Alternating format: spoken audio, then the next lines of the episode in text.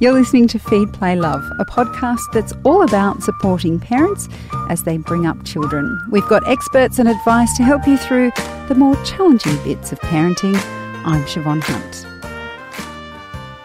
According to research conducted by the Gottman Institute, 67% of couples studied experienced a sharp decline in relationship satisfaction in the first three years of their baby's life. In other words, having children can have a big impact on your love life. Keeping in mind you've got a lot on your plate with a young baby or small child, what can you do to keep your relationship strong after children arrive? Elisabeth Shaw is the CEO of Relationships Australia New South Wales and is a practicing psychologist. Hi, Elisabeth. How are you? What are the main ways a baby can impact your relationship? Well, I think there's so much focus on a baby being a very positive entrant into your relationship. It isn't it great and aren't you thrilled? That there's very little room to say, I'm not enjoying it. Or it's tougher than I thought, or it's been a rude shock. And so I don't think people have permission to do that. And I think for men in particular, when there's just such a stereotype that they'll feel left out, that they'll, um, you know, not be able to manage themselves, that, um, you know, the woman's doing all the work. I think for men to even say, I'm finding this very tough, it's, it's, a very difficult conversation. So I think the more the couple together can talk about that without you're not enjoying it, that means you're a fool. I think rather than you're not enjoying it, of course, there's lots about it that's actually no great pleasure, if you're honest. Those conversations, I think, need to be had, and even that can be very bonding. And to talk about the fact that even if it is wonderful and you're thrilled for yourselves as a couple, that the reality is it's a massive shift from just having all your time together. It's also a shift to potentially have one person at home for a period of time and an, on an adult level maybe bored and with no news of the day where you're used to having really robust conversations. Um, so there's lots of dynamics that shift, lots of accommodations that need to be made because you often hear, well, isn't it fantastic and how are you managing the baby? Then it's almost like you put those conversations on hold or they become the impermissible subjects. It's when you were saying that, something that um, just leapt up in my mind was finance changes. Mm. So Mm. um, I have heard of people who've stayed at home and their partner's gone back to work, and they may have the one staying at home. They may be used to having their own income, and then all Mm. of a sudden they're Mm. having to ask for money. Mm. That can be quite hard too, can't it? Look, that's very hard, and to have less money altogether, yes, I think that's a problem. I think if men stay home, which is happening a little bit more, they also can be far more lonely than women at home because it's still uncommon. So I think being bereft of resources, whether it's routine, whether it's money, access to friends, all of those things are a problem. And other resources such as babysitting, there are many couples who are they don't have many resources to help them so that they then start to go out in tandem so there can be arguments about who who got more time away who's who's at home more and that means that if they have any kind of date time they give ground to each other to have a date with a friend and not with each other so i think those sorts of who's got access to resources, who's got access to time, who's who's actually got freedom and who doesn't. All of those questions become a battleground if you're not careful.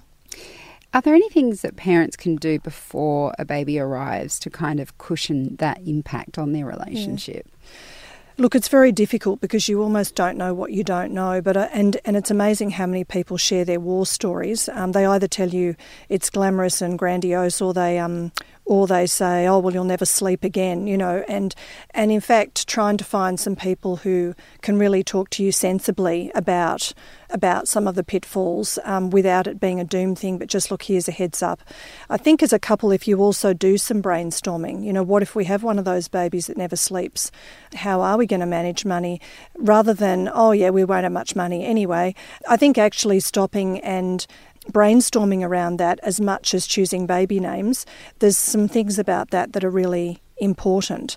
And how are we going to preserve some couple time? Do we expect to even want that? And and couples can do without that for the first year because they're busy staring at the baby if they're lucky and Yes. and enjoying the marvel of what they've created. But somewhere you need to turn away and turn to each other. And are there practical things we can do once the baby comes? Um, you just mentioned um, it, it sort of depends on resources. Yeah. are there ways around staying connected if, for example, you don't have someone who can s- stay and watch the baby while you go out, mm. or maybe you don't even want to go out because you're yeah. too nervous about leaving the baby? Are there things that you can do to make sure that you don't get into that place where mm. you're in a battle situation? Yeah.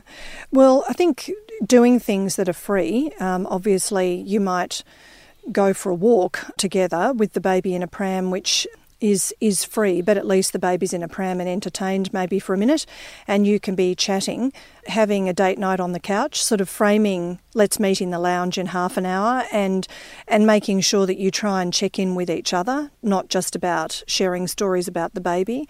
Uh, I think all of those things are important. Trying to remember to give each other notice and attention. So it's not just how did the baby go today, but and how were you, and what was your day like. I think it's just trying to remember the adult at the other end of the conversation, which is really important, and tracking things like um, look, I know we haven't been out for six months or we haven't had sex for six months. How are we going with that? A lot of people actually just are a bit afraid to mention it um, because they think either, right, it'll mean it's back on the agenda, we've got to do something, or I'm worried about it as a subject. And so, uh, so many couples actually just don't discuss things that a light check in could probably achieve them not being such troublesome subjects.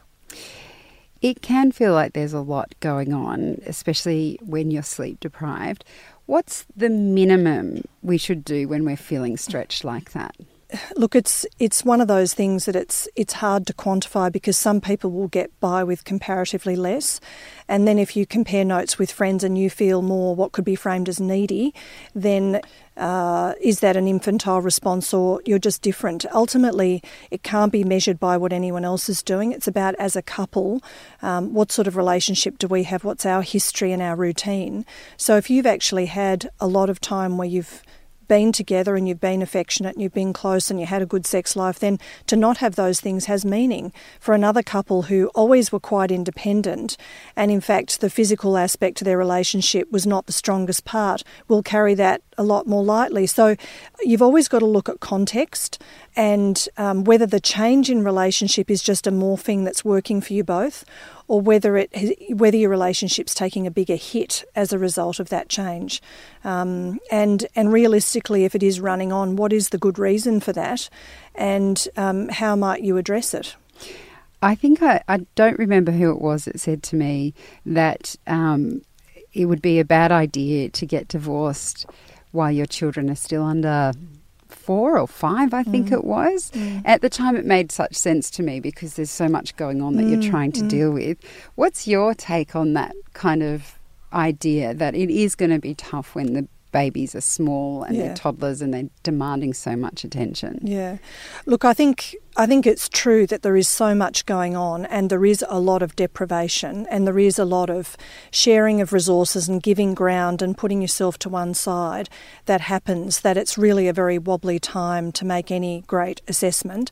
That said, it can be a higher risk time around domestic violence. That's a good reason to leave if there's no other way to address it.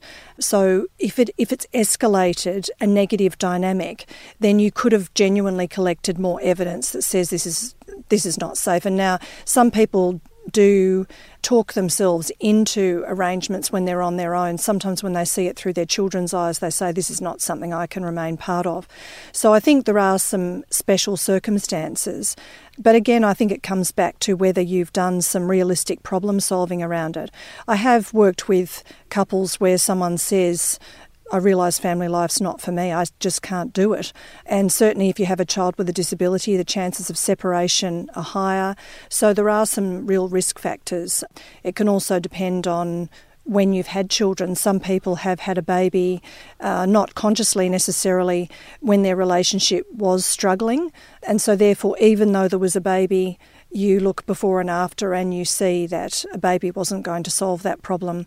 So there can be some factors that mean that even if it looks very early at that life stage, there's a context which puts it into perspective and means that early on in a child's life is the time to separate. Elisabeth, thank you so much for your time today. Thank you. That's Elisabeth Shaw. She's the CEO of Relationships Australia, New South Wales. Feed Play Love is a babyology podcast produced and presented by me, Siobhan Hunt. I'd love to hear from you, so if you'd like to get in touch, email me at feedplaylove at theparentbrand.com.au. See you next time.